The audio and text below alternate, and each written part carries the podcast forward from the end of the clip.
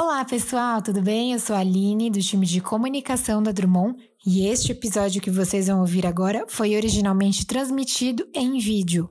Estamos disponibilizando este programa em áudio para vocês que preferem os agregadores de podcast. Vamos juntos!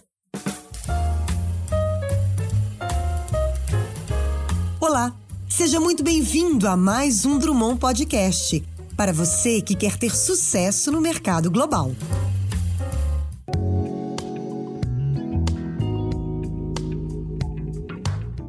Deixa eu primeiro contextualizar aí esse, essa série de webinars, né? A gente está chegando agora ao quarto e último evento que a Drummond criou para falar sobre captação internacional.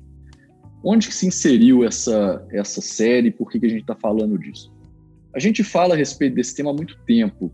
Quando eu fiz o primeiro webinar, eu tive a curiosidade de voltar lá atrás para ver quando foi que a gente falou pela primeira vez sobre Flip, né, que é a reestruturação societária para captação do investimento de fora. A gente estava falando disso há mais ou menos uns dois anos e meio, etc. E recentemente isso tem se tornado cada vez mais frequente, né? É, e hoje o que está acontecendo é, nos últimos meses é uma convergência de fatores que tem tornado esse tema ainda mais importante. O primeiro fator que me parece que está né, levando à popularização dos, dos investimentos em startups é a questão da, da, redução da taxa de juros. Quer dizer, as pessoas, as pessoas físicas vão buscar mais risco, né? vão buscar ativos diferenciados. Tá? Essa, é a primeira, essa é a primeira movimentação.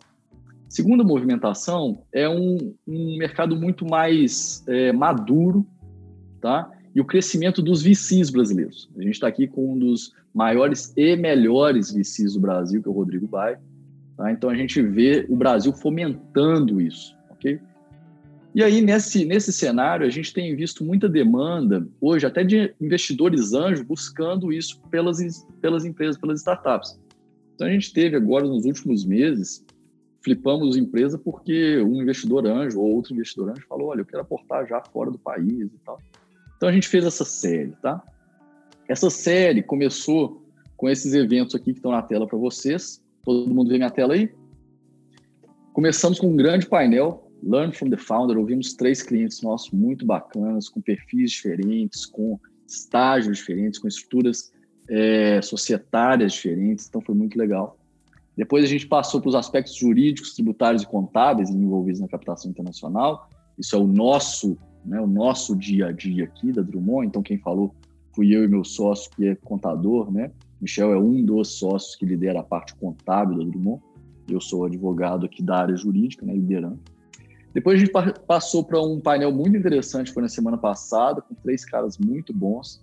Mike dispensa comentários, apresentações, extremamente é, experiente, né? Quem teve com a gente ouviu e viu o Mike falar de coisas fantásticas. Jamie, né? Representante da Endeavor, seletor da Endeavor dos Estados Unidos. Gustavo Simões está passando pela aceleração do, na, nos Estados Unidos, tá bom? E aí hoje a gente vai para o quarto e último, que aí é um quarto e último de, de pesos pesados. Temos três grandes caras aqui. João Kepler, da Bossa, Geraldo, do GA Investimentos, e Rodrigo Bayer, da Redpoint, tá bom? Essas são as fotos deles, os LinkedIns. Quem está aí nos ouvindo já pode ir acrescentando eles nos, nos links e etc., para depois acompanhá-los, tá bom? Pessoal, deixa eu apresentar um por um, e aí eu já vou entrar, tá? Primeiro apresentar o João, vou por ordem alfabética aqui, tá? Aliás, vou começar pelo Geraldo. Geraldo, vamos por ordem alfabética. Geraldo, eu conheço o Geraldo aí já há uns dois anos e meio, três, que a gente faz né, transações juntos e etc. O Geraldo tem aí uma longa tradição no mundo executivo e financeiro e fundou recentemente, nem tão recente, né, Geraldo? Uns três, quatro anos, você vai falar? O GA Invest. 17. Quantos anos? É, foi em 17. Em 2017, né? 2017. Fundou o GA Investments, que tem ido muito, muito bem, é, numa estrutura de deal by deal, né, que a gente chama, um clube de investimentos que é formado para aportar em uma determinada startup. Então, quando eu pensei nesse painel, eu pensei em pessoas que tenham experiência prática, gente que faz os deals, tá? isso é importante para levar a experiência para o mercado, mas também pessoas que tivessem segmentos e estruturas diferentes. Então, o GA está estruturado nessa fundamentação, né, de acha o deal, forma o grupo, investe, e é investimento nos Estados Unidos. Né? Já, a gente faz muitos investimentos aí com a empresa já, seus cotistas são residentes fiscais americanos, aí faz sentido fazer dessa forma. Tá bom? Já vou passar a palavra para vocês, vou só terminar os três aqui. João Kepler. Bom, o João, eu, quando eu fui pegar e anotei as coisas para apresentar o João, tinha tanta coisa para falar. Ele é autor, sócio da Bossa Nova Investimentos. O João, o João tem de tudo. Então, assim, e o João empreendedor, ele está na Bossa que o slogan da Bossa diz tudo, empreendedores que investem, né? Então, João, tinha tanta coisa para falar de você que eu vou falar simplesmente o seguinte: o João é o maior embaixador do investimento anjo no Brasil. Ele há muito tempo ele vem fomentando essa ideia, tá? Isso é muito importante. João, o que você faz é muito útil, vai ganhar ainda mais importância daqui para frente, tá? Muito obrigado aí pela sua, pela sua participação. Falando um pouquinho da bossa, a bossa ela tem algumas verticais, né? Ela vai fechando pools e vai aportando ali nas verticais. Então tem fintech, tem agritech e por aí vai. Depois a gente vai até falar aí, o João está preparando. O João está com uma coisa no forno aí de de uma vertical só para apoio à internacionalização, né, João? Depois o João posso levantar essa bola para ele. Rodrigo Bayer, Rodrigo Bayer é sócio da Redpoint e Ventures, né? Ele tem um baita canal lá que a gente vai fazer o jabá dele no final. É, a Redpoint é um VC fund mesmo, estruturado naquela, naquela condição de capta e investe. Rodrigo já está aí com cheques maiores lá no Series A, fazem Series B também, correto, Rodrigo? E por aí vai. Então, o Rodrigo, é, segmentando, tá? grosso modo, nós temos o João atuando no Angel Investment, o Geraldo e o GA aí com cheques que a gente poderia classificar como Seed Investment, tá ali antes do Series A, e aí o Rodrigo no Series A, beleza? Rodrigo, é isso aí. João, isso aí. Geraldo, errei alguma coisa na apresentação? Não, não. Perfeito. Você, você exagerou um pouquinho só, mas tá bom. É? Ah, tá bom. Estou com cores bem fortes. Mas vamos lá, gente. Seguinte, vou começar, e essa é a única pergunta que está escrita aqui, que eu brinquei com eles, o resto é tudo bate-papo. João, por que investir em startups? Bom, antes disso, é, é importante dizer que eu, eu como presídio, como angel aqui, eu preparo a noiva para que eles casem lá na frente, né? Então, meu papel aqui é trabalhar as noivas aí, os empreendedores do mercado, ajudar para para que eles possam lá na frente receber investimentos desses feras aí né? Então, meu sonho é que os nossos empreendedores consigam chegar até, passando pela GA, até a Headpoint, né? Esse é um, um dos objetivos. Veja, é, ultimamente, Pedro, eu tenho, e inclusive no período da pandemia, eu tenho recebido muitas perguntas, essa pergunta é muito recorrente, né? Empresários me ligam. Antigamente era muito empreendedor pedindo investimento, hoje é mais empresários. Cara, como é que é? Como é que funciona? Qual é a, a lógica de investir nisso. Então, o que eu tenho dito para todo mundo é, são os fundamentos. Nossos fundamentos são os mesmos na crise, sem crise. A gente investe em longo prazo, é um negócio líquido, de alto risco, mas que pode ser uma, boa, uma ótima oportunidade no longo prazo né, de ter um múltiplo do valor investido, desde que você consiga, dependendo do estágio e dependendo da forma de fazer investimento, que você escolha o, o fundo certo né, e faça a escolha certa. Se for direto na startup, que você apoia a startup. Né? Se for no fundo, que você escolha o fundo correto. Então, basicamente, é, eu venho defendendo isso e o que eu estou percebendo é que cada vez mais, é, mais e mais dinheiro está vindo carimbado para o chamado venture capital, que é o que a gente faz. Então, isso é, isso é uma ótima notícia, né? A gente tem crescido o número de investimentos no Brasil, e por que investir? Porque, de qualquer forma, é, essas notícias que saem, que antigamente saíam é, not poucas notícias sobre startup no Brasil, e hoje sai notícia na primeira página do Valor Econômico, sai notícia o tempo todo. Né? O SoftBank, o ano passado, é, fez investimentos aqui, esse ano. Então, assim, isso tem chamado a atenção e o mercado realmente está bem movimentado é, de investimentos é, de deals registrados, né? ou seja, pela BVCAP ou pela Lávica, ou algumas, alguns trabalhos de pesquisa é, como Distrito, enfim, como vários outros aí estão fazendo. Então, isso começou a ser divulgado de uma maneira muito mais ativa do que era divulgado antes. E os VCs começaram também a, a falar mais do que eles fazem, né? É, e quando você falou que eu, eu, eu sou um, um embaixador, mas o que eu quero é democratizar o acesso ao capital, eu quero que mais dinheiro, mais empresários investam de forma correta é, é, e, e, de forma prudente, é, sabendo o que está fazendo nesse, nesse cenário e nesses empreendedores. E, e, e para isso, esses empreendedores precisam estar melhor preparados, a gente precisa ter melhor é, uma, um ambiente melhor, um né? ecossistema mais estruturado para isso. Então, o que está acontecendo é que isso finalmente aconteceu no Brasil. A gente tem empreendedores que jogam, já estão em classe mundial, já estão, preparados, estão se preparados, estão preparados né, bons empreendedores. Né? Difícil você achar hoje um empreendedor que não entende o que está fazendo, não entende o que é venture capital, não entende como fazer um pitch, que tem pitch para cada estágio, uma forma de fazer diferente. Entender o que pensa o empreendedor. Eu, quando fui buscar captar dinheiro para uma startup em 2008, eu fui, eu estava lá no Axis, eu fui preparar, eu apresentei meu, meu, meu PowerPoint 2009, sei lá, para meu PowerPoint era, eu estava mostrando três escritórios, mesa, cadeira. Só para se o cara perguntou assim, qual é o teu CAC? Eu, é?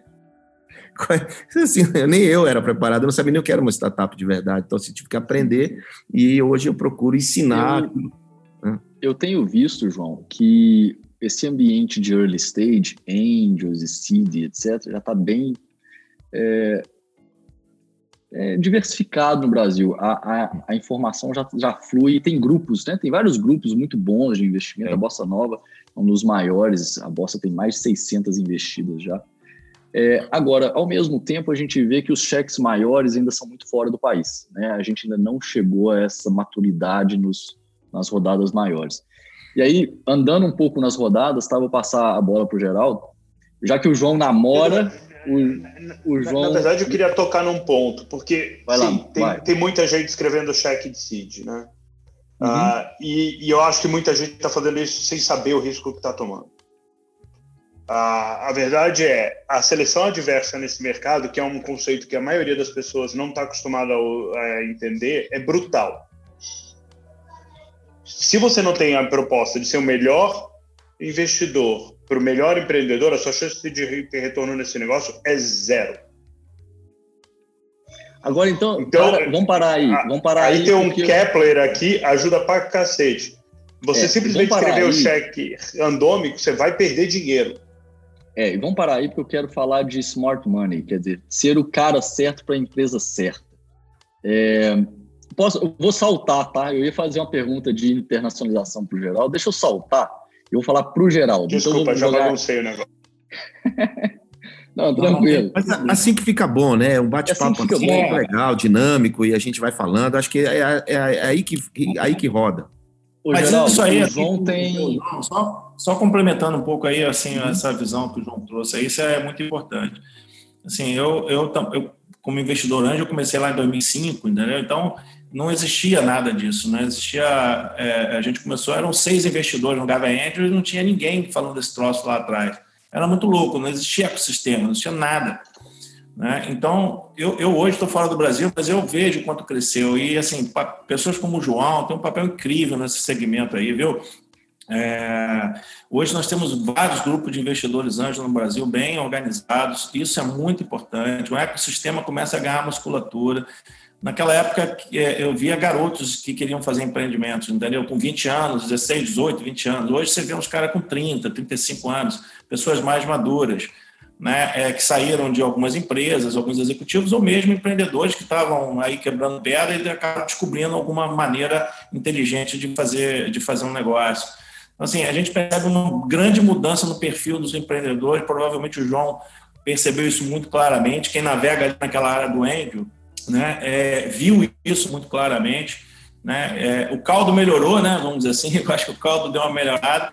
É, tem muito a melhorar, evidente, tem muito a crescer. Quando a gente compara com os Estados Unidos, tem uma diferença ainda boçal, muito grande.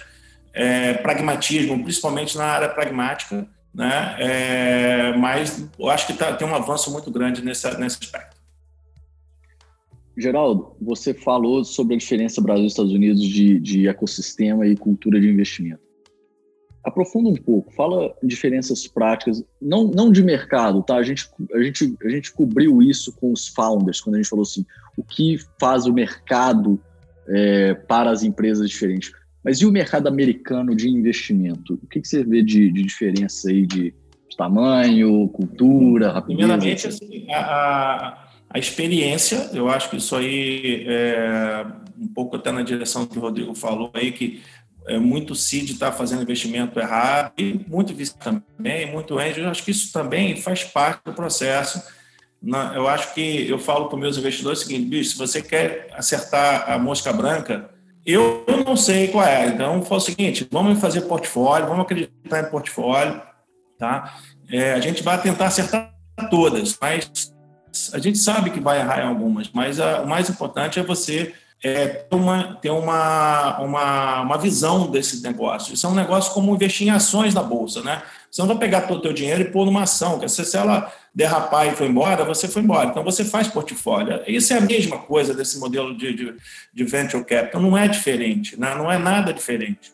É, então, assim, eu acho que aqui nos Estados Unidos o que diferencia, primeiro, as, tem muito dinheiro. As startups aqui, elas têm acesso a funding é, muito mais rápido e com um volume muito grande. Elas estão muito capitalizadas de uma maneira geral.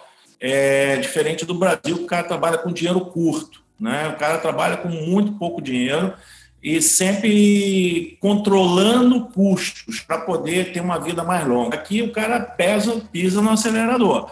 É diferente, porque ele sabe que tem mais dinheiro na mesa. Então, é, isso já muda muito, muda bastante, porque a, a você vê a, a, a, gente fala sempre assim o seguinte, que se algumas empresas que a gente tem no Brasil, se tivesse nascido aqui nos Estados Unidos com DNA americano, ela seria outro nível, outro patamar, uma empresa gigantesca. Isso é verdade, tá? Isso é verdade. Aqui é, existe essa maturidade do, do, do, do dinheiro, do venture capital, é, é, de avaliar pessoas de uma maneira também diferente, pessoas que erraram no processo e depois estão empreendendo novamente. Você não é penalizado por isso. Né? No Brasil, você acaba ficando um pouco à margem. Se você errar, você tem medo de errar. Né? Isso aqui nos Estados Unidos não existe esse negócio. O cara vai para frente. E se errar, faz parte. Né? O errar o errar está dentro do processo. Inclusive, tem filosofia de que assim, erre, mas erre rápido. Quer dizer, ó a teoria. Né? Imagina no Brasil pensar desse jeito. Então, são são pequenas é, é, e grandes coisas que, que diferenciam o, o empreendedor, né? a empresa, a startup nos Estados Unidos dessa startup operando no Brasil. Sem falar, evidentemente, do mercado, que aí, meu amigo, não dá para comparar, né? que é gigantesco. O que exige também do empreendedor muito mais especialidade, ele tem que ser mais focado, ele tem que ser mais pragmático, é, é, ele tem que ser mais especialista, não pode ser generalista, porque as competições são maiores. Então você tem que ser muito cirúrgico, focar mesmo o alvo e seguir aquele alvo. No Brasil, às vezes você abre um pouquinho, você vai abrindo para vários outros canais. Ah, vou pegar aquela vertical, aquela outra. Daqui a pouco você está atendendo 20 verticais, você não sabe qual delas está atendendo bem, você está meio perdido. Tem uma que você ganha dinheiro, outra que você perde dinheiro. E até você descobrir onde é que você está perdendo e ganhando, você passou dois anos ali, entendeu? Aqui e o, mercado mesmo, mesmo especializado tem mercado para expandir muito. É. Deixa eu jogar lá para o Bay, porque eu fiquei devendo uma pergunta para ele. Eu vou te fazer uma preocupação, uma, uma, uma provocação, hein, Rodrigo? Que é o seguinte: o João tem um livro só chamado Smart Money. E aí você falou assim: tem que ser o investidor certo para a empresa certa e tal. Eu falei assim: é o Smart Money, né? É o, é o Angel ou Seed Investor que pode ajudar realmente. É, e agora eu vou te perguntar o que é Smart Money para você. Se você responder algo que está diferente do livro do João, vai dar problema aqui. O que, que é Smart Money para você, Rodrigo? Cara, uh, vamos lá. Uh, eu acho que Smart Money é conseguir efetivamente ajudar esse empreendedor, né? E, e essas empresas elas, são materialmente diferentes do que a gente estudou na GV. Na GV você estudou uma empresa que era um mercado conhecido, highly predictable, que se crescia pra cacete, ela crescia 30% ao ano. Essas empresas crescem 15% ao mês. É um jeito completamente diferente de você criar a empresa. Uh, e, e, você, e o empreendedor precisa do cara que já tem essa experiência, que já aprendeu. Por isso que ter sido empreendedor normalmente é o melhor caminho para você virar VC do que você ser um equity analyst. Porque a, a, experiência que você alavanca é muito mais próximo do que o cara precisa no dia a dia. E, e, e aí, por que, que é importante smart money, né? Eu olho 2.300 empresas por ano, eu invisto em 11, dessas, três vão ser bem-sucedidas. Tá? Assumindo que eu não acerte todas do mercado, que é highly likely, né? Uh, a gente está falando de uma taxa de sucesso de 0,75% a 1%. Então, se você investir na média, você vai acertar 0,75% a 1%. A questão é como é que você não investe na média? Como é que uh, os melhores empreendedores, que são os empreendedores que vão ter todas as alternativas na mesa, escolhem você para ser o investidor deles. Que aí a sua média deixa de ser 0,75%. Hoje no portfólio a gente tem perto de 30% de taxa de sucesso. Então, ah, essa questão é o que, que você apela para o empreendedor, o que, que você consegue contribuir com ele na jornada para o melhor empreendedor, não é para qualquer empreendedor. Na média, os empreendedores vão dar errado. Para o melhor empreendedor, o que, que você agrega para ele te escolher como sócio? Porque é bonito, putz, 2.300 para investir em 11, parece que eu estou escolhendo, mas cada um dos caras que eu vou investir, ele tinha duas ou três ofertas. No final do dia, ele escolhe quem ele quer como parceiro.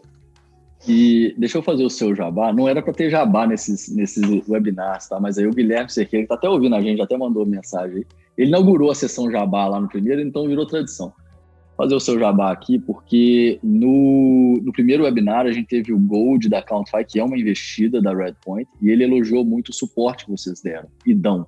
Né? Ele elogiou muito e o papel importante do VC, tá? do investidor profissional de qualquer forma, do angel, do seed, mas principalmente do VC no, quando está ali já, já uma empresa já testada, tá? em dar o suporte. Então, vocês da Redpoint foram muito elogiados por ele no suporte, que é um suporte real e agrega muito, tá? Kepler, seguinte, o Rodrigo falou uma, uma questão aqui que me vem à cabeça que é muito importante. Ser empreendedor é melhor do que ser um financial analyst para ser investidor, né? para ser um investidor anjo, etc. Agora, e a experiência do próprio founder? Ou seja, você, quando tá ali batendo papo, olho no olho com um cara que está começando e etc. Como que você vê a experiência prévia daquele founder? Para você é importante ele já ter empreendido, ele já ter tido um exit bem sucedido ou ele ter falhado do conceito do fail fast que o Geraldo viu? Ou seja, em outras palavras, para você a pergunta é como você vê a, a experiência prévia do empreendedor tendo empreendido? Olha, é, o, o, Rodrigo foi muito claro na definição do smart money, né? Perfeito, análise, e concordo plenamente, principalmente quando ele falou que é o empreendedor que escolhe o investidor, e é verdade, né? E é assim que tem que ser, né? Porque é uma relação que vai durar muito tempo e precisa rolar também química. Eu não vou ficar falando que a análise principal é no empreendedor, todo mundo já sabe, porém, é, no meu estágio, no estágio anterior, isso é, isso é mais forte do que nos próximos estágios, onde você tem que ter um time, o um business, um negócio muito mais estruturado. Muitas vezes o empreendedor passa até por conselho. Né? É, e essa, essa questão de cuidar, no meu estágio, a gente entra depois que o cara está na jornada de 10 anos, que é o que a gente temos um. A gente estipula essa jornada de 10 anos, a gente entra com um ano, um ano e meio, dois anos de vida dessa startup. Então é muito early stage, é muito no começo. Né? E, e aí, nesse, nessa, nessa questão, é o track record dele é muito mais o que ele já sofreu, o que ele já passou, o que ele já tem de casca grossa, de anticorpos, né? não, não muito até, é, é porque assim, tem cara, ah, tem todo tipo de empreendedor, mas aquele empreendedor que já sofreu, que já quebrou uma empresa, que ele já ralou, sabe, esses caras são os caras que eu mais gosto, né? esses, esses são os empreendedores que eu, que eu admiro, que eu, eu vejo o brilho nos olhos, que eu quero que ele vá para frente. E, aqui, e aí, claro, aí vem, aliado à humildade, à gratidão, aliado ao conhecimento no business que ele está, aliado a. Eu, eu, eu faço muita eu, eu, eu ligo muito para ex-empreendedor, ex-sócios. Às vezes eu falo com a família do empreendedor. Eu, eu analiso outras coisas, sabe, Pedro? Eu sou um pouco diferente. Eu, eu, sou, eu gosto de gente. Eu digo que eu invisto em gente, desvio das antas. Esse é meu lema. Então, eu invisto em gente, então, é, agora, é claro, no número da Bossa Nova é um número muito grande, né? Então, não dá, então, não dá para fazer muito isso, a gente tem um time, tem um, uma equipe é, de screening, de análise e tal, ele falou aí de, de eu estava olhando ontem esse número, a gente já analisou esse ano 1.100 empresas, analisar, fazer análise, não é só na boca do funil, imagina na boca do funil quanto não tem, né? Então, assim, análise, e a gente já investe em torno de 10 a 15 por mês, né, cara? É muita coisa, muitos investimentos mensais que, que a Bossa faz, né? É, então, eu, eu, eu converso muito com os empreendedores, mas hoje meu papel é muito mais relação institucional, relação com os investidores, e eu falo muito com os empreendedores pós-investimentos que tem um onboard, tem uma rede. Nosso maior ativo, acho que alguém falou aqui já, nosso maior ativo são os empreendedores. Agora, o nosso estágio é essencial essa análise, é essencial é, fazer relação com gente chata, gente complicada, ter relação com empreendedor que só se atém a detalhes picuinha, não sei o que. Velho, não dá, é, não dá porque. E eu tratei muito, João, é, no, primeiro, no primeiro webinar com os founders, do ambiente colaborativo. Né? Aquele founder que não cria um ambiente colaborativo ao redor de si não vai a lugar nenhum. Tá? As pessoas têm que entender que o ambiente das rodadas de VC, escuta, o cara vai ser seu sócio, o VC vai ser seu sócio. Tá? Então não adianta você sair brigando com ele na, na, na negociação, não. No dia seguinte vocês estão trabalhando juntos. Não existe mesa de dois lados, tá? Num ambiente de, de venture capital. A mesa é redonda, tá todo mundo navegando na mesma direção. Você falou uma frase aqui você falou assim: adianta, eu não vou nem falar que o founder é importante, todo mundo já sabe. Eu não sei se todo mundo sabe, não, tá, João? Acho que é, é importante enfatizar eu, eu tenho uma pessoa, né? Ele é VC nos Estados Unidos, eu gosto muito de conversar com ele. Ele, ele fala seguinte: eu invisto com a seguinte métrica. Ele falou: eu analiso time, produto e mercado, nessa ordem. Então, time é o, é o principal. Né? Então, você está falando aí da importância do founder. Geraldo, deixa eu passar para você agora a questão da retenção desses founders e etc. Minha experiência como advogado que fica ali fazendo os deals, vou jogar aqui para você e o Rodrigo fala também e João também. Na minha experiência que eu tenho visto, os dois deal breakers mesmo é falta de comprometimento dos founders, tá? de alguma forma. Ou o cara não está engajado, ou o cara não, você não sente que ele não está, e cap table, muito bagunçado, totalmente desorganizado ou impossível de dar certo. Aí depois eu vou passar os cap, o cap table, mas eu quero ouvir de você sobre comprometimento dos founders. Quão importante isso é? É, não, sem dúvida. É, é, as pessoas, no fim das contas, são, são, são elas que vão dar conta, vão entregar, né? vão atender os clientes, enfim, você pode usar inteligência artificial, você pode usar, mas no fim das contas você tem gente ali por trás é, cuidando daquilo, né, desenvolvendo as tecnologias e tudo mais. Você tem que ter esse comprometimento. Eu acho assim, cara, que é, essa parte do, do, do, dos fundadores é, é, como você namora. Você namora uma menina durante 10 anos, depois você casa, depois de dois anos você descobre que não se viu, cara. Então, assim, é, é, muito complicado você, é, você achar que, que acertou, entendeu? Você conviveu, conversou cinco vezes com o empreendedor, analisou várias coisas, só que depois que você casa, que você assina o contrato com ele, pôs a grana, aí você vai descobrir algumas coisas, muitas vezes, que você não viu, você não conseguiu, é impossível você ver tudo, tá? Então, eu acho que a questão da maturidade é que vem aí, sabe? Assim, eu gosto de pessoas mais maduras, pessoas que que eu percebo que, que tem maturidade para lidar com situações difíceis. Tá? Se ela passou por empreendimento ou não, eu para mim não é um, não, não é um, um divisor de água, não é um problema, tá? Uma, eu, uma vez, eu... Geraldo. Oi? Uma vez, uma vez almoçando com você, eu perguntei a respeito de reports e etc. E você me falou uma coisa muito interessante. Você falou assim, Pedro, é difícil a gente manter esse report porque a cada três meses a empresa é outra. Então, o, o, o, o, empreendedor ele tem que estar tá apto a mudar, né? É aquele cara é, o tá Rodrigo falou isso, ele, quer, ele, cresce, ele cresce 30% por trimestre, é, é 200, 300% ao ano, é, é, entendeu? Não é 30% ao ano, é 300%. Ele é outra empresa, ele começa com 10 funcionários, termina o ano com 40, depois vai para 120. Então, assim, ele tem que aprender a lidar com situações difíceis, e não é uma coisa fácil, tá? a gente, pô, é, é, eu, acho que, eu acho que é nós, o papel nosso, assim, meu papel é, como é, é, investidor, e a nossa empresa trabalha muito assim, é, é, de estar ao lado dele, porque ele vai passar por situações difíceis que ele não sabe ainda. A gente já sabe que ele vai passar porque a gente já viu esse filme algumas, algumas vezes. Então, assim, é um papel nosso de prepará-los antes. Tipo assim, olha, bicho, daqui a seis meses você vai estar com 40 pessoas, você tem que pensar em alguém para cuidar do seu RH.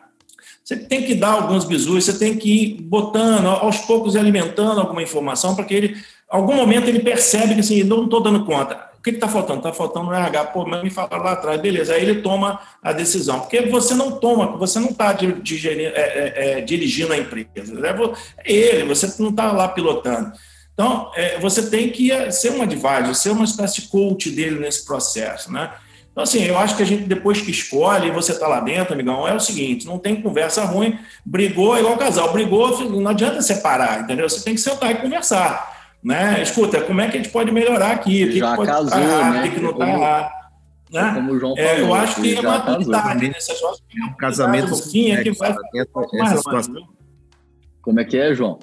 É um casamento sem sexo. No casamento você briga ainda tem, né, para resolver. É, não, é, é. Não, e, o divórcio, e o divórcio tem regra Mas clara. Ele, é, é, é, então, assim, aí tem a regra clara, como, como o Rodrigo falou. Só que quando você vai para uma regra e você fala assim, não, amigão, olha só, você assinou o um papel, pronto, aí você, se o, dependendo do, do, daquele empreendedor, se ele for uma pessoa difícil, ele, ele pode jogar tudo a perder, entendeu? Então, é, é ser psicólogo um pouco, sabe, né, Rodrigo? Às vezes tem que ser um pouco psicólogo nessa história como Às vezes não, muito, muito psicólogo. Muito, né?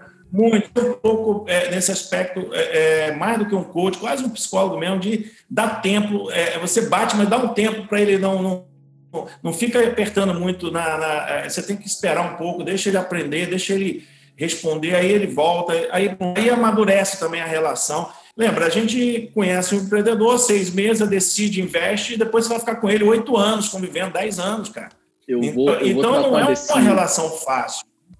Eu vou tratar exatamente desse tema, que é a relação pós-investimento, que eu tratei também com eles. E, gente, é, é de propósito que eu estou trazendo os mesmos temas, tá? Porque nós ouvimos do empreendedor e vamos ouvir do investidor. Mas antes disso, deixa eu jogar para o Rodrigo aqui uma, uma pergunta. É, eu falei que tenho visto que os dois deal breakers é o, é o comprometimento dos founders e cap table muito mal organizado. Quero ouvir de você, Rodrigo, se esses são dois deal breakers, se existem outros, mas principalmente quero ouvir você sobre cap table, com uma pergunta específica que muitos founders no começo fazem e é difícil de ter resposta. Quanto que o founder deve ser diluído nos early stages para chegar bem estruturado para o Series A?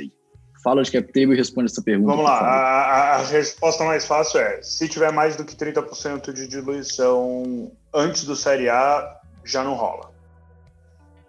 A gente já vai ter por... que ou, ou fazer Vamos... uma reestruturação de cap table, ou, Vamos explicar ou por quê. não vai levantar. Então vamos explicar por quê. Porque o Series A e o Series B, etc., vão diluir ainda mais ele. E ele não pode ser diluído a um ponto que ele perca ali a, a, o incentivo de permanecer trabalhando. Ele é quem está dirigindo o ônibus, então ele não pode ser tão diluído. Mas então, voltando. Só porque nem todo mundo sabe de onde você está tirando esses 30%, correto? Né, eu, é, não, eu tento é, sempre fazer eu, isso no lei. Vamos lá. A, a Coloca lá uma, um, um, threshold. O, o, é simples. A gente vai ter, pré-série A, imagina que a gente tem 30%, certo? Aí a gente vai emitir um stock option pool, mais 10%. Ou seja, os founders já caíram para 40%. Isso assim, sem eu diluir agora em 25% que vem a série A. Esses caras vão cair para 50% ou 45%, depende de quanto eles já tomaram de diluição. Se eu tiver três founders, significa cada um tem 16% da empresa, pós-série A. Aí depois vai fazer o série B, vai tomar mais 20% de diluição. Eles caíram para 13%. Vai chegar no final de série B, o cara tem 13% da empresa, a empresa vale seus 100 milhões de dólares. Só que no seed ele provou que ele consegue criar um produto. No série A ele provou que consegue criar as máquinas para crescer essa empresa. No série B ele provou que essa empresa escala. Ou seja, ele tirou todos os riscos da mesa. Daqui para frente, é pegar uma formulinha que funciona e tocar dinheiro em cima. Por, por, isso você sair do early stage de venture capital e você entra em growth. Série C é uma rodada de growth. Ou seja, eu tenho um empreendedor que me fez a prova dos três riscos fundamentais de uma startup e que tem 13% dela. Porra, esse é um empreendedor provado. Sabe o que ele vai fazer? Ele vai pegar, olhar para o próximo Rodrigo e falar: Cara, eu sou empreendedor com track record, eu já fiz essa empresa. Você não quer fazer um cheque de série A aqui, pega 20% da minha empresa por 5 milhões de dólares? Naquele momento, ele sai da empresa que está dando certo, né? Ah, passa a ter muito mais equity, porque ele passa a ter 80%, ele passa a ter 20 milhões de dólares de equity velho numa empresa série A, retém uma parte da participação nessa empresa que está no final de série B. Ou seja, esse é o risco que me demite. Porque eu podia olhar para o cap table na entrada e falar, cara, se der certo, e para a gente só importa as empresas que dão certo, vai dar errado, porque eu vou perder o time. Os caras estão tão diluídos que uh, eu perco o time. Então, se você tiver mais do que 30%, essa matemática ela é sempre verdade nas empresas que dão certo. É, é, é. esse o problema. É quanto o cara tem no final do Série B, uhum. se é mais jogo para ele sair da empresa ou ficar dentro. E o, Tudo que eu não posso ter. O jogo legal aí que ele está falando, assim, a coisa interessante, que é uma coisa é importante, que pouca gente presta atenção, é o option pool. É os 10% uhum. do option pool. Assim, ele, ele, o Rodrigo trouxe de forma muito, muito prudente e assim, pontual. Porque se faz conta de 30%, mas esquece do option pool. Sim, e o option pool entra no vai pedir. Entra no entra pre-money. Entra no pre-money porque os VCs forçam para entrar no pre-money. É lógico que é essa a solicitação dos VCs always. Gente, ah, no post-money eu, eu, eu, eu derrubo o pre-money valuation, assim. Você, você é diluído, isso, né? Isso é então, gente, lembrando o seguinte, vai ter option pool no Series A. Esquece, vai ter. Levem isso em consideração. Tá? Vamos lá, Geraldo. Só, só um pontinho, só acrescentando aí que eu acho que é legal, assim, pontuar aqui a diferença de mercado americano e Brasil. Aqui nos Estados Unidos, isso é muito, todo mundo já sabe como é que funciona, tá? Uhum. Então, é, quando o cara faz Inclusive, um a gente já, reserva, já sabe quanto ele vai tomar. Inclusive, a gente já reserva, né, Geraldo? No, no ambiente americano, a boa prática é já criar, já reservado o option pool, já existe, já está reservado lá desde Não, sempre. E o próprio anjo, quando faz o investimento, ele já sabe que ele vai tomar da empresa de percentual. No Brasil, é, existe uma certa é, é, percepção de que você tem que pegar, já que a empresa está muito no início, é, eu tenho que pegar uma participação maior, entendeu? Porque o risco é grande, porque não sei o quê. Então, o troço já está meio desarrumado lá de trás, entendeu? Aí depois, depois tem que arrumar lá na frente, não é, João? Isso é um grande problema. É o tempo todo tem que arrumar cap table, cara. Isso é uma coisa comum, arrumar esse cap table. E, e cada vez mais a gente tem falado para os, os investidores, é, no, no, no, essa história de equity maior, equity maior, isso vai dar problema lá na frente. Né? Então é. tem que arrumar isso desde o começo. Uma outra coisa que não tem nada a ver com a pergunta, mas uma outra coisa que a gente está trabalhando hoje muito é governança, controle, compliance desde o começo, né? A gente está trabalhando muito isso, porque isso é uma coisa também que não, ninguém pensava nisso. Né? A gente sabe que vai ser necessário lá na frente, sabe que a estruturação dos documentos, da parte contábil, tem que estar tá tudo organizado já de agora, porque o Série A vai, vai dar pênalti. Vai dar pênalti. Uhum. Assim, se o cara olha aquilo bonitinho, cai na diligência, qualquer, qualquer falha é falha. Então, assim, você, você numa disputa, o Série A tem várias oportunidades, então você tem que ser a melhor opção, né? Você tem que ter a melhor opção, já está todo pronto, todo preparado. Então, cada vez mais, viu, Pedro, só para complementar, cada vez mais esses empreendedores têm que se preparar, não só eh, para internacionalizar, mas no Brasil também. No Brasil, aqui as a coisas. A preparação começa no dia 1, um, né? Pessoal, é, deixa eu pegar um pouco disso, né? Porque a gente acabou de falar da, da rodada, quer dizer, quanto que ele vai ser diluído e etc. Então esse cara está pensando no valuation dele, ele está pensando em quanto que ele vai, quanto que ele vai emitir. É lógico que ele precisa ali de saber até onde vai a grana dele. A gente está falando do processo de fundraising, tá? Então o founder está lá. Eu vou entrar em processo de fundraising, fundraising mode. Eu quero entender e ouvir de vocês o seguinte: Falem um pouco disso. Quando começar, como fazer e quando terminar. Começar pelo Rodrigo. Rodrigo, fundraising, processo. Fala do começo Cara, ao fim aí. Vamos lá, eu, eu acho que fundraising. Tem três coisas que o founder de uma startup precisa fazer: recrutar o time, definir a direção estratégica e garantir que tem dinheiro para a empresa continuar viva. Então, fundraising é uma coisa constante eu vejo muito founder falando, ah, vou fazer o fundraising e pensar nisso daqui a 18 meses. Não, sou, cara. Você tem que manter, é sempre uma conversa constante com os investidores, investidores que você já gosta, investidores que você quer lá na frente, para saber também o que, que, são os milestones que você vai ter que bater para conseguir o próximo round. Então, fundraising para mim não é um processo fechado, ele é um processo constante. Ah, levantar o round em si Aí sim é um processo que hoje no Brasil está levando seis meses entre primeiro contato com o fundo e cheque na conta para a Série A. Ah, parte disso por causa do flip. O flip acaba levando bastante tempo.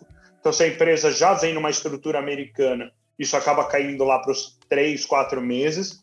Mas se ele está numa estrutura brasileira, vai levar seis meses, porque é um processo lento de junta comercial, burocracia, puta, notorização nos Estados Unidos, notorização em Cayman, é um parto o processo. Ah, mas, assim, se você está saindo para levantar dinheiro e você tem menos de seis meses em caixa, você tem um problema. com seis meses em caixa, você está no limite. Então, ah, acho que é isso que o cara deveria pensar. Mas é um processo constante, né? Mesmo porque, como a gente investe em pessoas, nada melhor do que a gente já conhecer o cara ah, antes de ter que casar, né? O negócio de, putz, vem cá, prazer, vamos casar e passar 10 anos junto é muito difícil de você fazer. Geraldo, como é que é o seu constante relacionamento com os investidores? Tanto os já investidos quanto aqueles que você não investiu naquele momento, você fala, oh, vou te manter no radar porque você me interessa no futuro. Tá. Os investidores não, mas está com os empreendedores. Com, as, tá? com os empreendedores. É, assim, aquelas que a gente investe, nós temos um, nós temos um, uma, um mal aqui, nosso, que a gente gosta de negócio, entendeu? Eu, eu, eu adoro negócio, eu adoro tirar negócio do papel. Então, assim, eu até dá vontade de sentar na cadeira dele às vezes, viu, do CEO. Então, mas como não quero fazer, eu, eu, eu, ah, eu, apesar de a gente, nossa, nosso target é comprar em torno de 10% da companhia, esse é o nosso número mágico, né? Às vezes um pouco mais, um pouco menos. Né? É, então, é evidente que eu não tenho influência nenhuma ali, salvo se ele quiser. Então, para ele, dentro dessa ideia do smart money, né, é, eu quero que ele me, me escolha para sentar no, no, no, board da companhia. Né? Então, ele só vai me escolher se ele ver valor, se ele entender, assim, se realmente estiver do lado dele, se ele perceber esse tipo de coisa. Então, a gente é muito ativo nesse aspecto. A gente fala com os caras todo dia, não tem essa história de uma vez por mês para relatório. O report vem é, por mês, trimestral, ok, mas eu, eu, a gente tem reunião toda semana no nosso time e a gente tem novidade, update toda semana, porque a gente fala com esses, esses caras todo dia. No, no, é, às vezes duas, três vezes por dia. É como se eu tivesse lá do lado dele, entendeu? É meio. É, a gente se confunde um pouco no processo, é meio confuso isso mesmo. É, porque a gente acaba, eles percebem que a gente está do lado deles mesmo, como se fosse até um executivo da companhia. E como são pessoas com muita experiência, né, meus sócios, eu, a gente já está vivendo esse mundo há muitos anos, é, é um grande valor. A gente não teria dinheiro para pagar esse board nunca. nunca tem, grandes empresas pagam uma baba para ter uma, é, é um time como a gente no board. Eu falei, cara, isso aqui é de graça para você, cara. Você não paga nada, entendeu? Só você usar né, a sua disposição. Por que não? Aí ele começa a entender, mas é um processo, lembra? É, o cara vende um, da empresinha, nascendo lá, pegando a grana, começando a acelerar. Ele não tem ideia ainda de, de governança, ele não tem governança na companhia, ele está com o pé no acelerador, nem olha para o retrovisor, ele está olhando para a curva. Entendeu? Então, é, é, é, ele nem sabe se vai faltar combustível, às vezes ele não olha para o painel, é tanta coisa aí, viu, que, que tá acontece, tá e o bicho, né? alguém tem que avisar ele, né? Escuta, para aqui no box aqui que vai acabar o combustível, entendeu? Porque o bicho, ele realmente crava lá o pé no fundo e vai fundo. E tem que ser assim mesmo, né? É aquela história, não tem recompensa sem risco, né? Ele está tomando esse risco ali, né? Então eu acho assim, o nosso papel é sempre estar ao lado dele para ele perceber esse valor. E de uma maneira geral, a, a maioria das empresas que a gente está, eles acabam convidando a gente para sentar no board e a gente realmente está muito próximo de todos eles ajudando a montar a máquina de venda, a máquina de talento. A gente está muito dentro da operação, entendemos tudo que eles estão fazendo. E sugerimos muitas coisas que eles testam. A gente, eu sempre falo, cara, só, estou sugerindo, não é para você usar, não, para você testar. Vai lá e testa. Se funcionar, ok. Se funcionar, vai fora. Né? É, então, isso é o, é o, ponto quando a gente está dentro. Aqueles caras que a gente olha que, que não fez sentido, né? A gente não olha tantas empresas assim como o Rodrigo, porque não tem, não tem essa estrutura de fundo como é diferente o nosso modelo. Né? Então, a gente olha um número menor, as empresas, quando vêm para a gente, ela vem por indicação sempre. É difícil a gente pescar alguém que venha de, de palco ou de algum canto. Não, não, é, é nunca, nunca provamos não nada assim. É. Ela vem por indicação, ou vai vir é sua, uma empresa seu que networking, o seu networking é diferente. Vendeu, né? mostrou, é, inclusive, agora a gente está olhando uma empresa que o João investiu. é, já vai fechar o negócio sabe, aqui? Ô, João, vai fechar o um negócio aqui. O João queria, o João queria acrescentar alguma coisa. Diga, João. Eu queria, eu queria dizer o seguinte, que é, o, o, esse, esse é um dos motivos pelo qual o fundraise é muito importante também, além do que o Rodrigo falou tecnicamente, o que o Geraldo falou é uma verdade, né? Porque vai agregando esses advisors, né? Essa, essa, essa, essa, inteligência, essa competência que vai encurtando o caminho, né? A mentoria é fundamental e aí entra aquela a conversa anterior do smart money. Mas eu digo assim que a melhor hora de captar recurso e eu digo para todos os empreendedores, inclusive no começo da jornada, porque fundraising é um processo é que a hora que você não precisa do dinheiro, que tem empreendedor que chega já desesperado, assim, já ele tem uma ansiedade pelo deal, né? Ele está meio que desesperado. Então isso, isso não roda, isso não funciona. Esse é um processo técnico que tem que ter, tem as suas etapas, tem os seus momentos, tem os seus números para cada momento, tem um racional para cada momento, tem um equity para cada momento, o cheque para cada momento, ou seja, tem, tem perfil de investidor, né, João? Tem de, é, o perfil do investidor, basicamente o que você está construindo aqui. Então assim, eu tenho, tem que a gente tem, ele tem que entender que tem uma lógica por trás disso. E de novo, tem, conhece, tem, hoje tem informação, tem, tem, tem, tem conteúdo disponível, gratuito. A gente estava falando aqui no começo do que o Rodrigo tem feito é, publicamente nos seus vídeos, que ajuda demais. Vamos fazer o jabá do Rodrigo, não, então. Não é jabá, não, é, é, é, uma homenagem, porque é muito. Não, mas vamos fazer, porque nós. Deixa eu falar para o pessoal aí que eles não veem né, o nosso bate-papo antes do começo. Nós estávamos todos elogiando o canal do Rodrigo e sigam lá. O Rodrigo tem um canal no YouTube. Ah, Letícia, joga aí na, no chat, por favor. Rodrigo, é, você tem um canal no YouTube, e aí você posta muito no LinkedIn, eu te acompanho mais pelo LinkedIn. Você trata muito disso. É muito válido, tá? Agora, fora a brincadeira do Jabá e etc. Pessoal, todos, vai lá, segue, tá? Porque é válido, fala de muita coisa importante. É, é muito, muito bacana. Rodrigo, fala rapidinho, eu vou voltar para o João. Desculpa te interromper, tá, João? Rodrigo, o que, que você trata nesse canal? Por que, que deve curtir lá? Não, Fala um pouco. Esse canal ele nasceu do, de uma percepção que é a gente tem ótimos empreendedores, tecnicamente conhecem muito do mercado, mas conhecem pouco do jogo de venture capital, né? E aí, com o Cubo, o pessoal começou a fazer sempre as mesmas perguntas. A gente mora dentro do Cubo, o Cubo tem 1.250 empreendedores, então as perguntas eram sempre as mesmas. Falei, quer saber de uma coisa? vou começar a gravar as perguntas. Então, lá tem um questionário anônimo, sempre nas descrições. Uh, você clica lá, é um link de Google Docs, bota lá sua pergunta anônima. Na hora que tem volume da, do mesmo tema, eu acabo fazendo vídeos de 3 a 5 minutos respondendo essas perguntas, uh, que às vezes são super técnicas, às vezes são de mais alto nível, uh, que são dúvidas de empreendedores que estão tentando descobrir como é que funciona o jogo de Venture Capital. Se você quiser, é youtube.com/barra pergunte ao VC. Tá aí no chat, o pessoal que está no YouTube não vai ver o chat nosso aqui, mas pode só jogar Rodrigo Pedro, Bairro. Mas deixa eu fazer uma pergunta aqui, Pedro. Eu posso fazer uma pergunta Sim. ou só você que pode? Claro, você pode fazer perguntas. Você pode tudo, Geraldo. Você é o convidado, cara. Você... Assim, uma coisa que me incomoda bastante, assim, que eu, eu, eu, eu, fico alucinado quando eu vejo. Assim, a empresa faz lá um round, né? Pega lá 2, 3 milhões de dólares, 5 milhões de dólares e só que ela está crescendo três vezes ao ano, quatro vezes, gerando caixa para caramba, gerando lucro. E ela não consegue gastar o dinheiro. Ela não consegue ter velocidade de gastar o dinheiro que ela captou. Como é que vocês agem em relação a isso quando vocês têm esse tipo de situação? Cara, é mais para o assim, Rodrigo, né? Porque no, comigo queria eu que eu tivesse essa situação boa aí. essa grana toda em caixa, né, João? As startups lá. Olha, Rodrigo. com a gente não acontece, tá?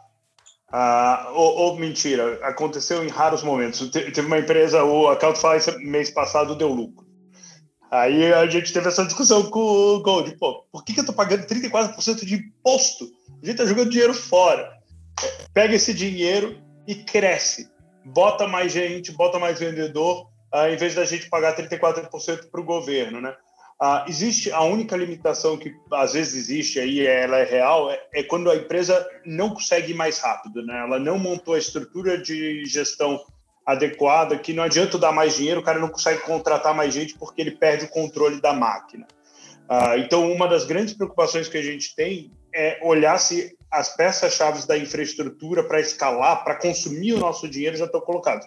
Você está me dizendo que você vai pegar a sua força de venda e sair de 10 caras para 200, e que por isso você vai consumir 2 milhões de dólares por ano, eu consigo comprar isso. Mas aí eu quero saber, cadê o seu management que vai escalar essa força de venda de 10 para 200?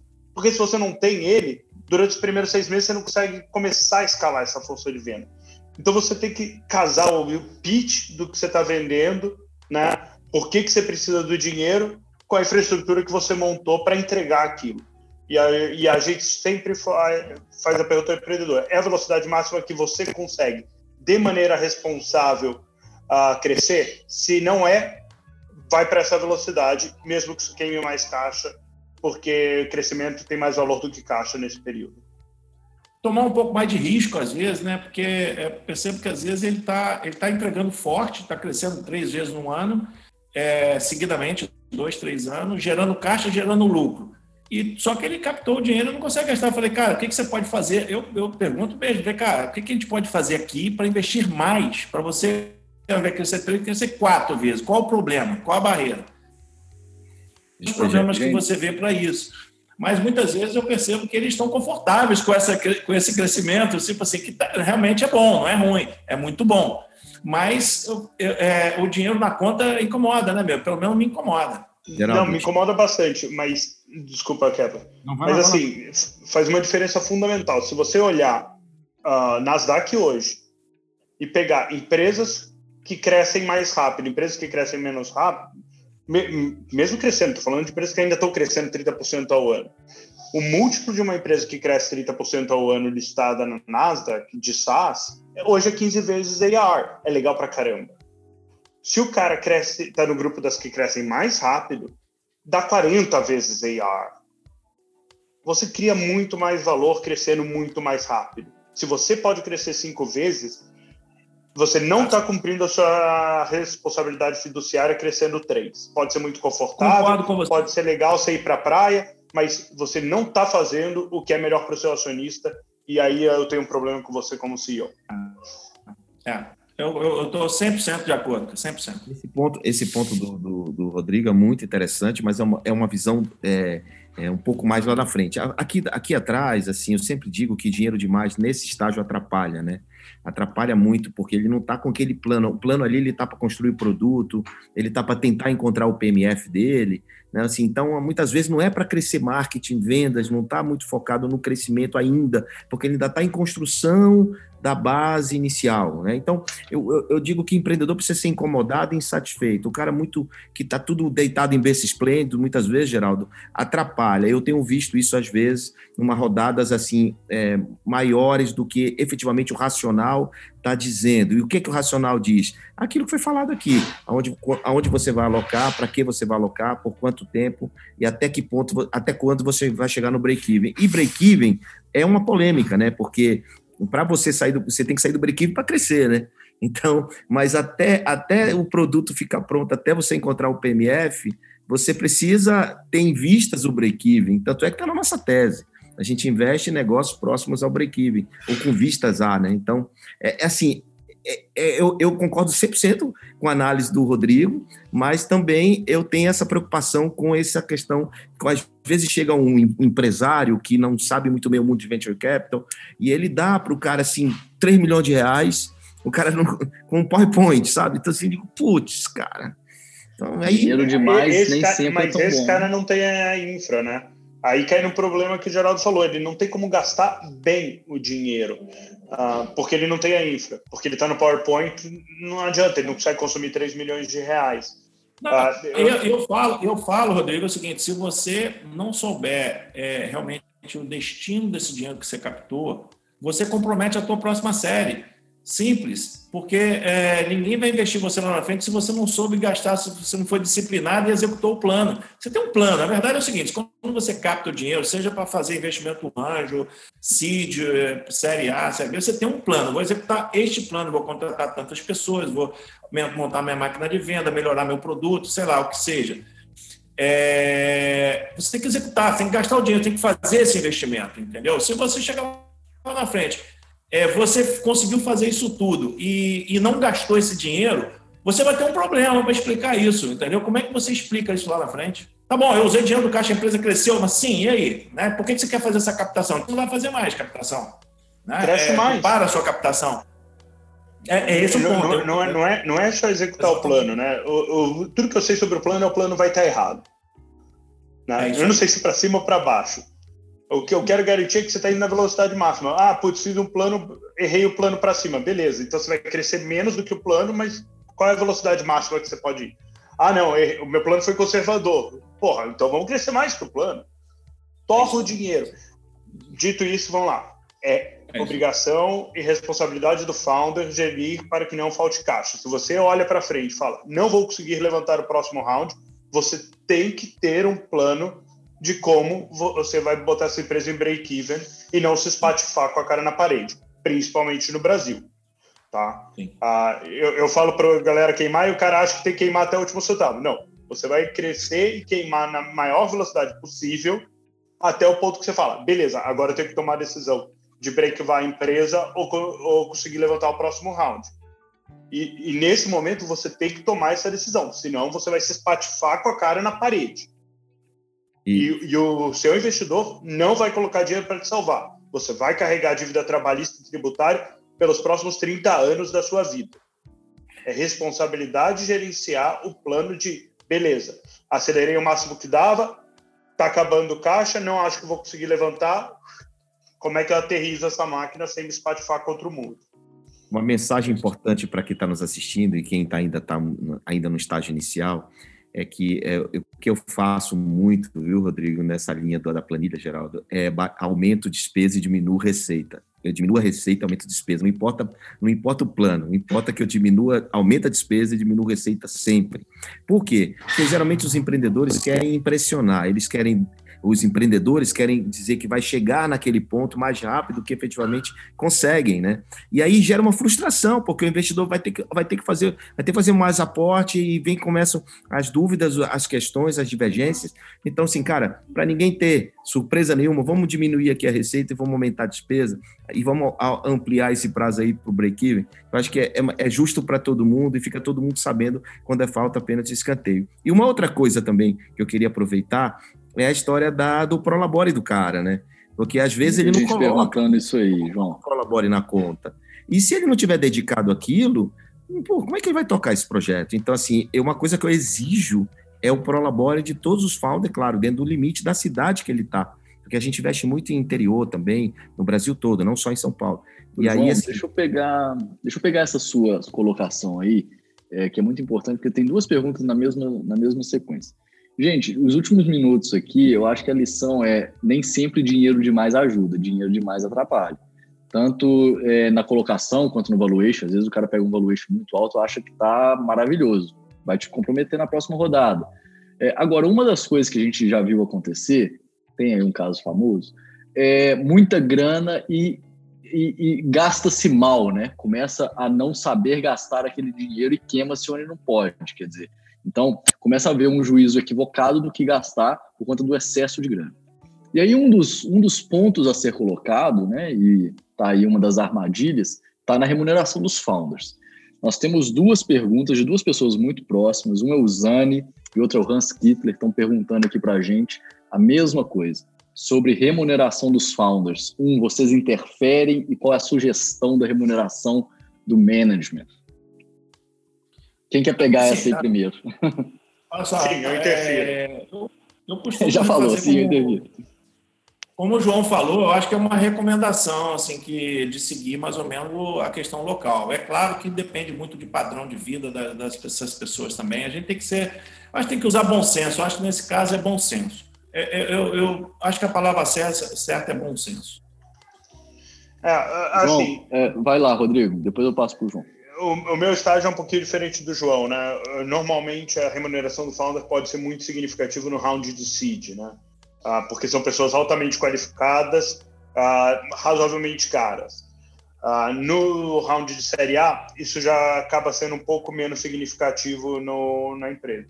O que a gente fala para os nossos founders, normalmente a gente acata o que eles estão recomendando é, cara, eu não quero que sobre um real, mas você não pode ter problema em casa você não pode ter dificuldade para pagar a escola da sua filha, porque isso vai tirar o seu foco do que você tem que fazer, que é executar isso aqui super bem. Uh, e, e, e, normalmente a gente não tem problema nenhum. Né? Isso é um teste importante que a gente faz até na escolha do cara. Né? Se, a, se a gente investiu, cara, no dia seguinte aparece lá, não, puta, eu quero ganhar 100 pau, significa que a gente investiu no cara errado, que não sabe qual é o jogo que a gente está jogando. Uh, então, não acontece, é, é, mentira. Acho que das 48 talvez a gente tenha esse problema em uma empresa, uh, onde o founder ganha significativamente mais do que a gente acha que é adequado. Uh, mas em todas as outras, os founders eles entendem qual é a lógica e conseguem propor isso. Mas sim, eu tenho direito de veto na remuneração dos founders e é obrigação fiduciária minha garantir que não está sendo feito algo que não faça sentido para os nossos investidores. João, quer é falar é rapidamente aí sobre. Poder veto, né? Sem poder de veto, a Série A já te, já te permite fazer isso. Eu, quando faço Série A, eu estou fazendo como co-investidor. Né? Eu, eu, nunca fiz uma Série A sozinho. Né? Tô, faço, já fiz como co-investidor. É, mas no CID você não, não, chega a esse ponto. Muito no bom senso nesse momento ainda, entendeu? João, é, dá o seu input para a gente sobre remuneração de founders. Né? É, você está num estágio anterior como eu falei, né, é, é uma exigência, a gente exige que tenha remuneração do founder, baseado na cidade que ele está morando, padrão de vida e tal. Todos eles têm que trabalham, tem que ter. Eu não acredito muito no founder que é ele tem que investir tudo que ele pode no negócio dele, mas se ele não sobreviver disso, certamente ele vai ter problema com a esposa, se for uma founder, com o marido, na família, vai gerar consequências em casa e vai ter que fazer um bico. E aí é, pode desandar o negócio. Na experiência que a gente tem, a Bossa ela tem em quatro anos 42 write-offs, é, são 15 exits, 42 write-offs, 672 investimentos. Então, assim, a gente tem em quatro anos, então é muita experiência é, com esses write-offs, com as situações.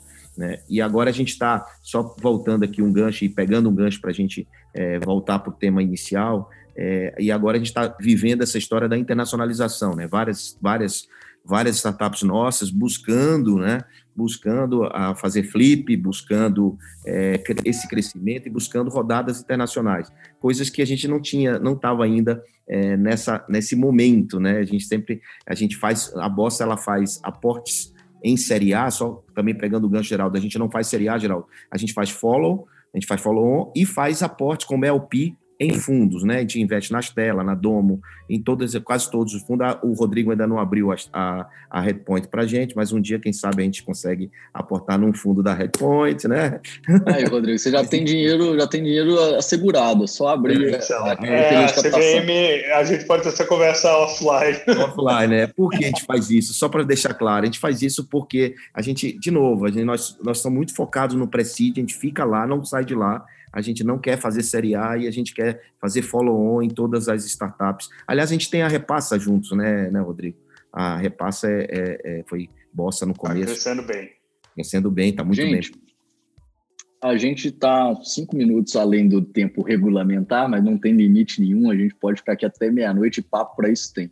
Mas eu quero começar a encaminhar para a gente passar para as perguntas, tá? E aí o pessoal fica à vontade para ir mandando. É, agora, nós estávamos conversando sobre a remuneração dos founders, e aí a gente falou de aceleração, né, de ir mais rápido, de não ter uma remuneração muito alta para o cara, quer dizer, founder, você não vai ficar rico do salário da empresa, não é esse o jogo, tá? Então, a gente está falando de incentivos, né? Qual que é o incentivo do founder, qual que é o incentivo do angel investor, qual que é o incentivo do VC fund lá no Series A, etc. E aí o Rodrigo falou o seguinte: se ele está querendo receber 100 mil por mês, ele não sabe o jogo que está sendo jogado. Eu quero colocar então como talvez a última pergunta de toda a série para cada um ampla. Então, qual é o jogo que está sendo jogado? Cara, eu acho que é um jogo de, de, assim, de realizações, cara, de realizações daquele empreendedor. Ele um dia lá atrás, quando ele começou lá com aquela sementinha, e pegou o dinheiro do pai, da mãe, enfim, gastou a poupança dele, depois foi lá, bateu no João, pegou uma grana com o João, pegou uma grana com o GA, depois foi lá com o Rodrigo e foi aí. Ele foi para realizar um sonho. Eu acho que no fim das contas, cara, todo mundo quer fazer alguma coisa que seja importante, né? Então, é, é, se ele perde esse, esse, essa, eu acho que essa visão dele que nasceu lá atrás e tal, ele perdeu o rumo. Né? E aí, meu amigo, se ele perdeu o rumo ou perdeu o norte, qualquer lugar serve. Aí você pode estar tá realmente embarcando num negócio muito ruim, muito errado. E, e, a gente vê isso com vários empreendedores, até dessa empresa que você falou aí, que você, os rumos da, da gestão tomaram caminhos que, que completamente diferentes. Então, eu acho que é, tem a questão da personalidade da pessoa, da, é, da índole da pessoa. Você tem que, enfim, tentar caminhar com ele é, desde enquanto ele estiver caminhando com, aquelas, com aquela visão, cara, assim, eu tô com ele. O dia que ele perder aquela visão, ele não vai estar comigo. Isso, é, isso aí eu deixo muito claro, que eu vou estar sempre apoiando 100%, enquanto aquela visão for uma visão honesta daquilo que ele me vendeu.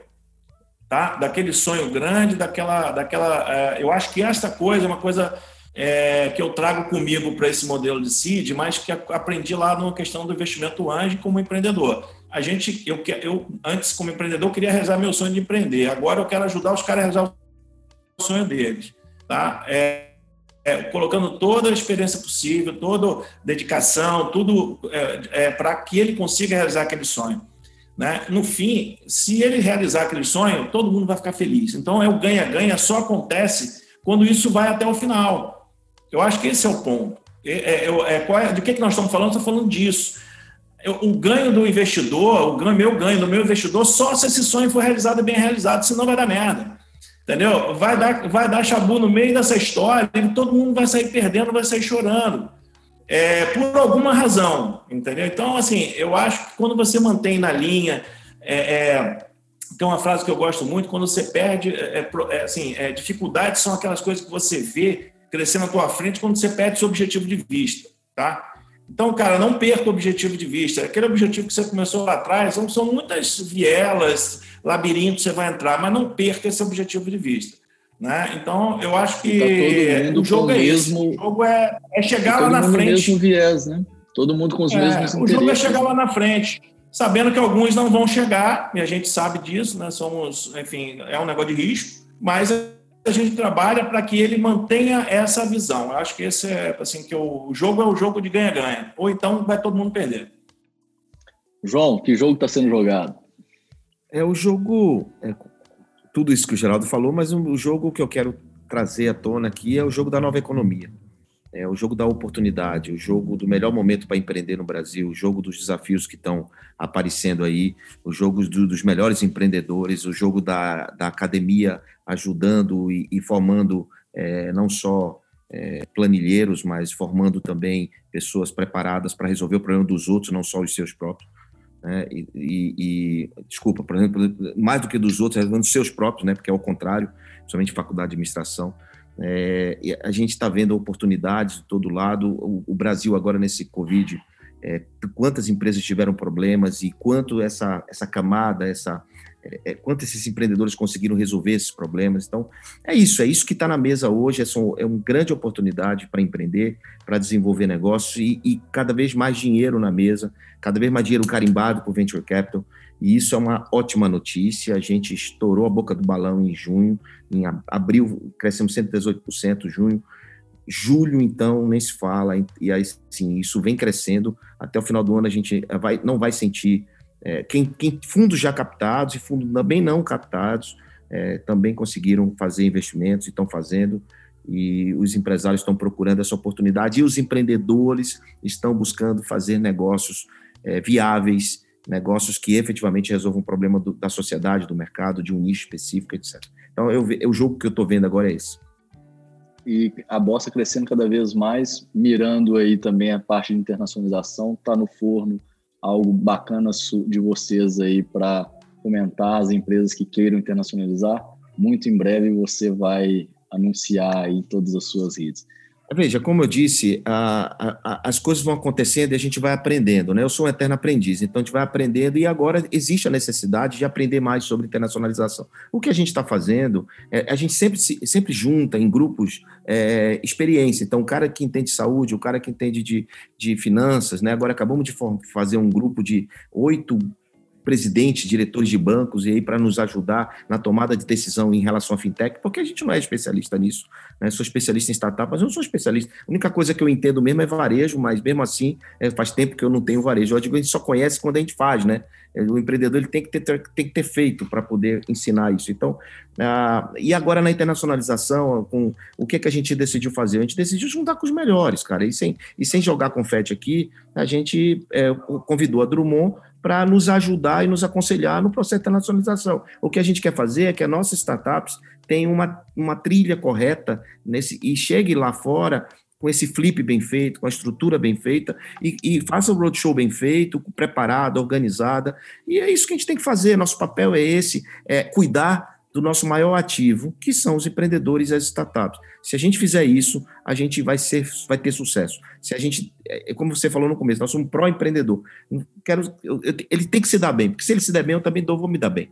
Então, essa é a ideia. Todo, mundo, tá todo mundo junto, né? Junto, o, cara. Estou buscando o melhor para me ajudar, ajudar a empresa, ajudar as startups nessa, nesse processo de internacionalização. Porque muitas, só rapidamente concluindo, vou passar para o Rodrigo, muitas, muitas startups, elas elas acham que ir para os Estados Unidos é montar um escritório lá, é fazer uma viagem da Disney, sabe? Essas coisas. Não tem nada a ver com isso. Tem, você tem que ter conexões, contratos, é, tudo lá, assim, sabe? Então, é uma incorporação mesmo, como da palavra. E eu tive que aprender, porque de verdade eu não sabia.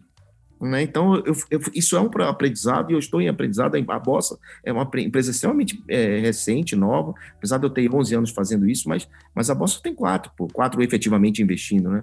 Então, é isso. É por isso que nós decidimos e... criar esse grupo de investidores que investem em startups nossas ou outras, mas principalmente as nossas, para internacionalização.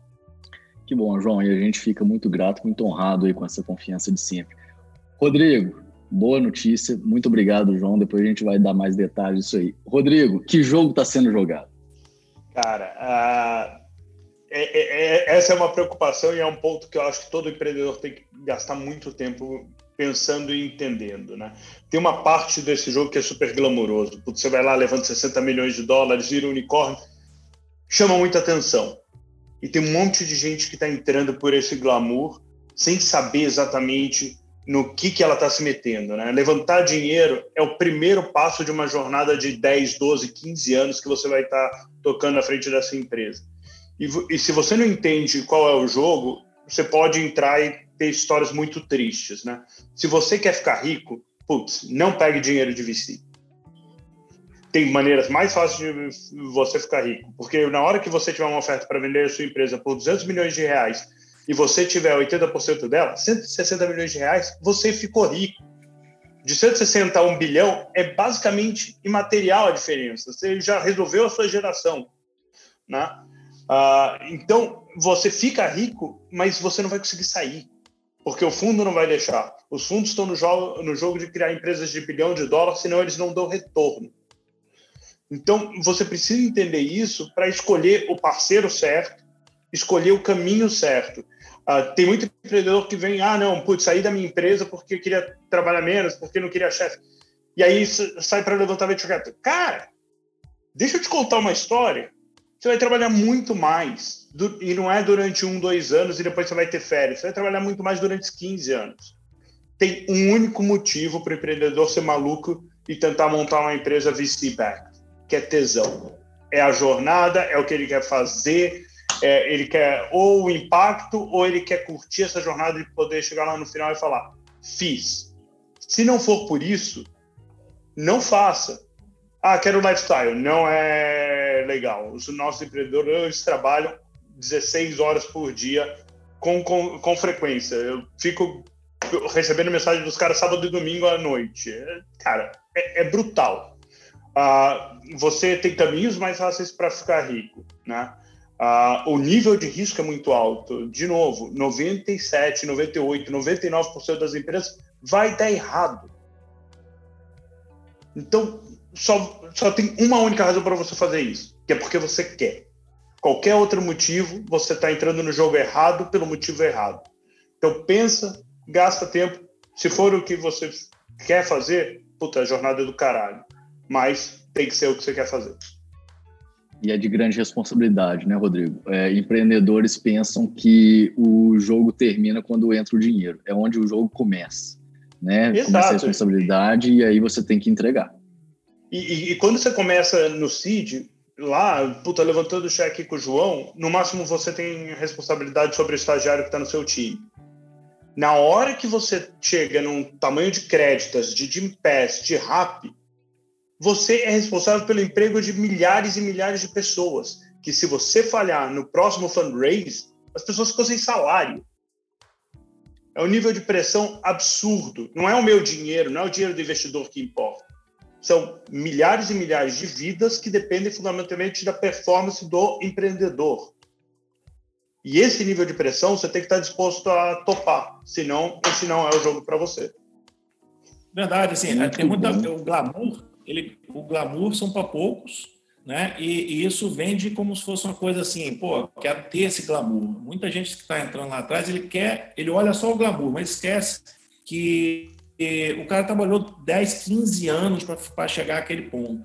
Né? E, e, ali, cara, quando ele está trabalhando aqueles 10, 15 anos, é, é, assim, é se lambuzar na lama mesmo, é cair na lama, é botar a mão na graxa, é se sujar, é muita noite sem dormir, sem salário. Às vezes você tem que priorizar seus funcionários. Se você precisar de caixa, você tem que priorizar e você fica por último no fim da fila. Assim, se ele não colocar isso como prioridade, ele está no jogo errado também, entendeu? Então, assim, é, é, essas coisas são é, difíceis, né? E muitas vezes as pessoas não têm experiência para enxergar isso, né? E aí é que dá esses problemas ao longo da jornada e acaba se decepcionando, não curtindo aquilo. Você tem que curtir esse troço, viu? Dói pra caramba. É, com, é, é, mas você tem que curtir, doendo ou não, você tem que gostar, entendeu? É, voltar para casa com essa experiência e falar o seguinte, cara, aprendi, doeu, mas aprendi, entendeu? E assim Aprende, seguir. Empreendedor tem dor no final, né, Geraldo? É. Gente, deixa eu fazer, deixa eu passar para a pergunta, muito, muito, muito bem colocado. Lembrando que o que está em jogo do, do VC é dinheiro e o que está em jogo do founder é o tempo da vida dele, é a dedicação dele. Isso não volta e ele tem que pensar muito bem se ele quer se dedicar a isso. E, e são os anos mais produtivos da carreira dele. São os anos mais produtivos. Ô, Rodrigo, e deixa eu pegar uma coisa aqui, que principalmente os, os anjos, tá? Very, very early stage, lá em pequenininho mesmo, ficam preocupados. Como que aquele empreendedor vai gastar? O cara fica ali muito preocupado com o empreendedor. Gente, o mais interessado em dar certo é o empreendedor. Ele está gastando o tempo dele, dos anos mais produtivos dele, o tempo dele com a família. Ele quer que dá, dá, dê certo. O que você, investidor anjo, precisa fazer é ajudá-lo, né? O seu dinheiro volta, você ganha o seu dinheiro em outro lugar caso você perca. Agora o tempo dele não volta. Então ajude-o, porque ele quer ser ajudado, ele não quer dar, ele não quer gastar mal o seu dinheiro, não. Ele quer gastar muito bem, que ele é o mais bem interessado.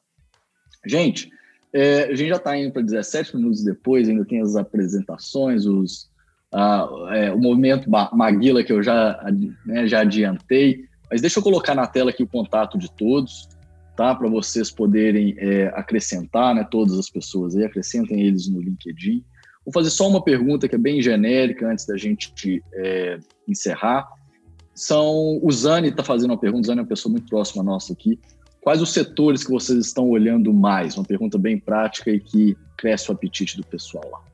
Eu olho bons negócios. A gente uh, é agnóstico ao setor. Se você me, me convencer de que é um problema grande, uh, que vale a pena ser resolvido, a gente olha. Então, uh, a gente investe fintech, agro, educação, health, properties. A gente investe de maneira agnóstica nos setores, mesmo porque a gente acha que não tem escala ainda no Brasil para ter fundos específicos de setor.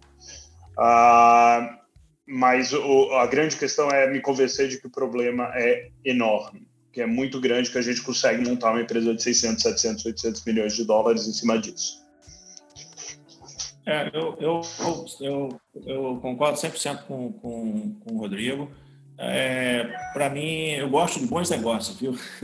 Então, bons negócios, é, o bom negócio é aquele que identificou realmente um problema, o problema é um problema global, eu não gosto de problemas locais é, a gente quer resolver problemas globais e, e, que, de fato, ele tenha uma solução bem endereçada para esse problema. Então, assim, se você tem um bom time e essas coisas estejam bem endereçadas, é, tem um deal, tem alguma oportunidade de negócio. Então, assim, eu gosto de bons negócios independente da vertical, eu não, não me preocupo muito com isso. Bom, lá na Bossa, a gente sabe o que não quer. Né? Então, é, a gente não investe em hardware, não investe em game, não investe em e-commerce. A gente tem serviço para e-commerce, não e-commerce. É, a gente sabe o que não quer e, e vem e não faz B2G. Né? Então, algumas coisas a gente criou como tese e, e, vem trabalhando e vem dando certo. Né? A nossa assertividade é baseado nesse nesse trabalho que vem sendo aprimorado ao longo dos anos. Agora, não tem não tem segmento específico que a gente está fazendo é trazendo alguns alguns especialistas para como eu já disse aqui para nos ajudar para tomada de decisão naquele segmento que a gente não conhece né? então é, agora tem uma coisa que eu, nós gostamos muito que é, é coisas nichadas né é, locais é, é, eu digo assim pô, você pode ter você pode querer fazer um, um aplicativo de transporte mas qual é o teu molde né? Então, sim, qual, qual é o diferencial em relação a esse aplicativo de transporte? Mas você está local, de repente esse grande pode incorporar você. Aliás, segundo semestre a gente vai ter grandes notícias de fusão, de um monte de coisa acontecendo aí, justamente por conta dessa estratégia de dos maiores comprar os pequenos e tal. Então, é isso, essa é a bossa nova, é isso que a gente acredita. No Preside, cara, o que eles estão falando aí é, são cheques maiores, é assim, menos startups, dá, dá para cuidar, dá para pegar na mão, dá para ter carinho indireto, direto com cada uma delas, né? Um tem 20, outro tem 25, sei lá. Né? A gente tem muitas, então é, não dá para. Muitas porque é pouco. Ei, atenção, só para ficar claro. Muitas porque é pouco dinheiro para cada uma, tá bom? Eles têm muito mais dinheiro que a gente, então é só, só para ficar claro, para os caras ficar pensando, esses caras estão. Não, não, não. É, a, gente, a gente faz mais, uma quantidade maior é, por conta dessa esteira de investimento e de, e, e, de, e de atenção dessa rede, comunidade que nós criamos, chamado Bossa Nova. Gente, fantástico, muito, muito bom. Eu estou lendo a frase aqui do, do Carlos Peixoto, dizendo painel fantástico, a hora passou voando e passou mesmo, já falamos uma hora e vinte. É, pessoal, quero agradecer muito. Nosso time de comunicação está colocando aqui os LinkedIns de cada um, a gente colocou aqui no painel. É, falar com essas pessoas, agora para a audiência, e falar com essas pessoas é difícil. Quer dizer, eles têm muito a acrescentar, é muito conteúdo. É isso que a gente quis, tá? Com toda essa, essa série, é trazer gente com bastante experiência para falar e levar conteúdo. Aqui na Drummond nós somos muito ciosos disso, de levar conteúdo, dar, dar coisas práticas para as pessoas aí, possa agregar. Eu acho que a gente conseguiu fazer isso nos quatro é, webinars que a gente tocou aqui. Esse agora é o último, né? Só com pesos pesados, pessoas muito, muito experientes. O João está lançando um livro aí agora, né? Vamos fazer o jabá do, do, do livro do João. Então, comprem. Rodrigo tem o canal. O Geraldo seleciona empresas como ninguém. É, melhor jabá que eu poderia fazer para o Geraldo é que eu sou cotista em coisas que o Geraldo vai lá e ele aporta. Então, assim, se posso recomendar, tá mais do que recomendado. Ele cuida de parte lá. E se o Geraldo selecionou, é porque ele seleciona muito bem. Então, o Geraldo tem aí uma expertise como ninguém. Quero é, agradecer e... muito a vocês. Bacana, né? Você, você, você ter capacidade de, de, estar nos Estados Unidos, competindo por deals aí fora. É muito bonito de ver isso. Né? A gente sabe o Geraldo é de... ganha deals americanos aqui, né? E isso é muito importante. Agora, a gente, eu, eu falo que a Bossa tem 260 investimentos aí fora. É muita coisa. Assim, às vezes a gente pede, pelo amor de Deus, deixa eu entrar. Né? Então, é, é você tá aí liderando deals. Né? Eu vi teu portfólio aqui, realmente incrível. Então, Parabéns, Geraldo. Muito bacana o que você tem feito aí. Foi muito bacana. Acho que a gente pôde. É, de fato, quando eu estava no Brasil, eu era um, enfim, na associação comercial, Firjan, é, ambientes de associação que eu participei toda a minha vida, eu sempre fui um promotor de, de falar para as empresas internacionalizar a operação, mas, mas como eu não tinha essa experiência de estar aqui fora para ajudá-lo, eu, eu não conseguia contribuir, eu, eu, não sabia como é que fazia de fato. Assim, eu incentivava, mas era animador de torcida, viu? Então, é, quando eu vim para cá, de fato, eu pude ver agora, assim, eu consigo ajudar as empresas no Brasil a virem para cá. Eu acho que esse é um caminho que é, eu acho fundamental. Tem muita empresa que pode internacionalizar, ele ele acha que não, não sabe que pode.